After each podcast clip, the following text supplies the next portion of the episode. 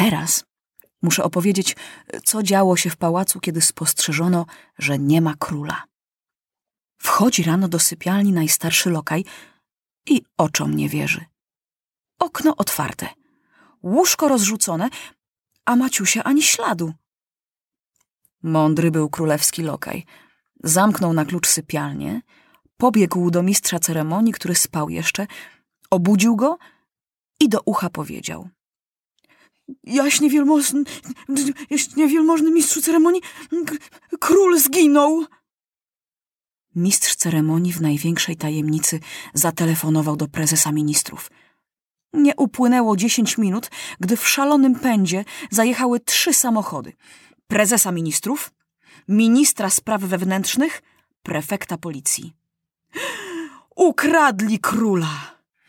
To przecież jasne.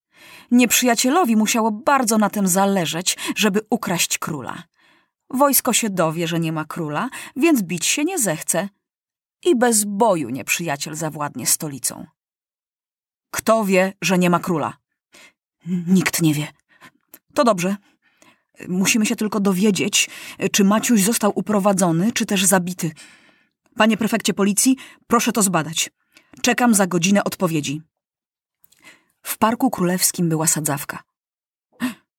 Może utopili Maciusia? Sprowadzono z Ministerium Morskiego ubranie nurka. Ubranie nurka to jest taki żelazny klosz z okienkami i rurą, przez którą się pompuje powietrze. Prefekt policji włożył na głowę ten klosz, spuścił się na dno sadzawki, chodzi i szuka. A z góry mu marynarze pompują powietrze. Ale Maciusia nie znalazł.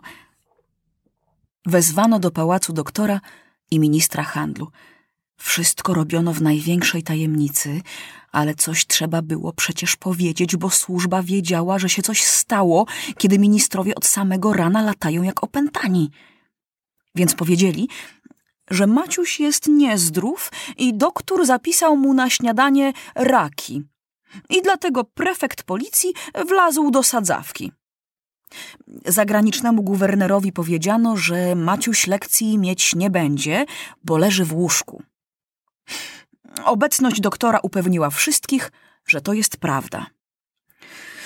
No dobrze, więc dziś możemy już być spokojni, powiedział minister spraw wewnętrznych.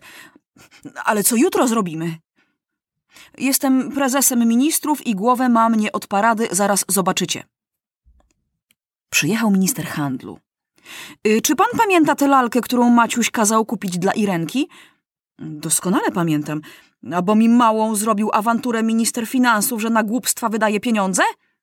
Więc jedź pan w tej chwili do fabrykanta i powiedz pan, że na jutro musi być podług fotografii Maciusia zrobiona taka lalka, żeby nikt, ale to nikt nie poznał, żeby wszyscy myśleli, że to naprawdę żywy Maciuś. Prefekt policji wyszedł z sadzawki i dla niepoznaki wyciągnął dziesięć raków, które zaraz odesłano z wielkim hałasem do królewskiej kuchni. A doktor napisał pod dyktando receptę. RP. Zupa rakowa. X 10 raków dosis una. S co dwie godziny łyżka. Kiedy dostawca jego królewskiej mości usłyszał, że sam minister handlu czeka go w gabinecie, aż ręce zatarł z radości. Znów Maciusiowi strzeliło coś do głowy. Obstalunek tym bardziej mu był potrzebny, że z chwilą wybuchu wojny wszyscy prawie ojcowie i wujaszki wyjechali i nikt nie miał głowy do kupowania lalek. Panie fabrykancie, terminowy obstalunek. Lalka musi być gotowa na jutro. To będzie trudno. Prawie wszyscy robotnicy poszli na wojnę. Zostały tylko robotnice i chorzy. A przy tym zawalony jestem robotą, bo prawie każdy ojciec, idąc na wojnę, kupuje dzieciom swoim lalki, żeby nie płakały i nie tęskniły i były grzeczne. Fabrykant kłamał jak najęty, bo nikt z jego robotników nie poszedł na wojnę, bo tak im mało płacił za robotę, że wszyscy z głodu byli chorzy i niezdatni do służby wojskowej. Obstalunków żadnych nie miał, a powiedział tak, bo za lalkę chciał wziąć dużo pieniędzy. Aż oczy mu się zaśmiały, kiedy się dowiedział, że tą lalką ma być Maciuś. Uważa pan. Król musi się często pokazywać. Będzie jeździł powozem po mieście, żeby nie myśleli, że się boi, że jest wojna i siedzi schowany. A po co dziecko wozić tak ciągle po mieście? Może być deszcz, zaziębi się albo co. A rozumie pan, że właśnie teraz dbać trzeba o zdrowie króla? Za mądry był fabrykant, żeby się nie domyśleć, że tak mu tylko mówią. Że tu jest jakaś tajemnica. Mm, więc y, koniecznie na jutro. Na jutro na dziewiątą rano.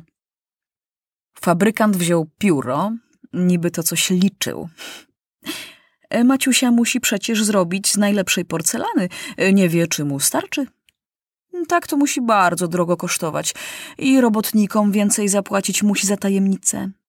A tu maszyna mu się zepsuła.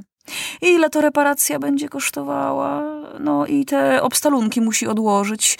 Mm, Liczył, liczył długo.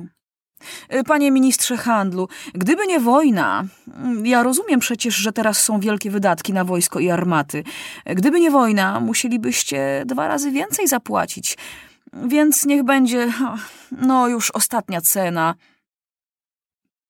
I powiedział taką sumę, że minister aż jęknął.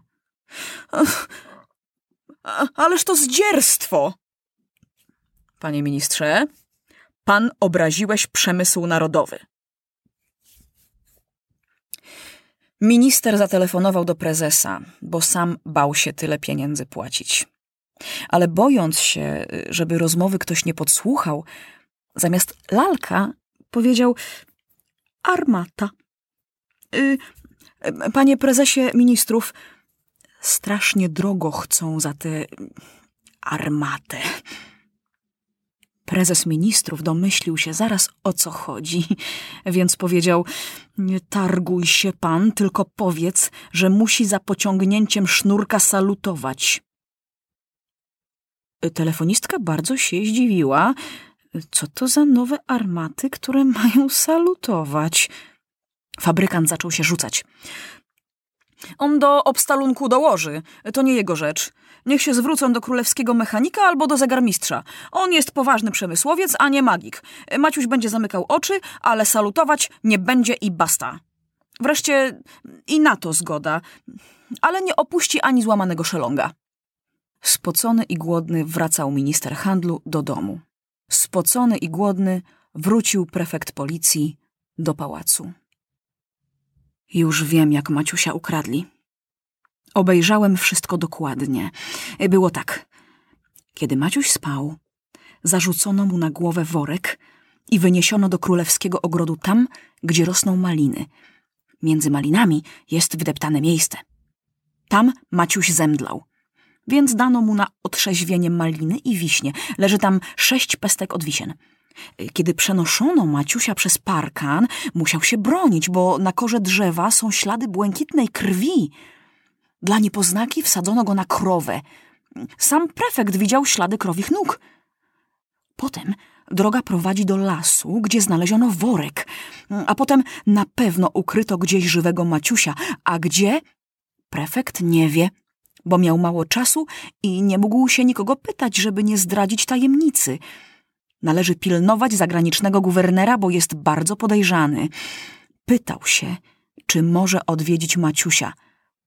A oto są pestki od wisien i worek. Prezes ministrów włożył worek i pestki do skrzyni.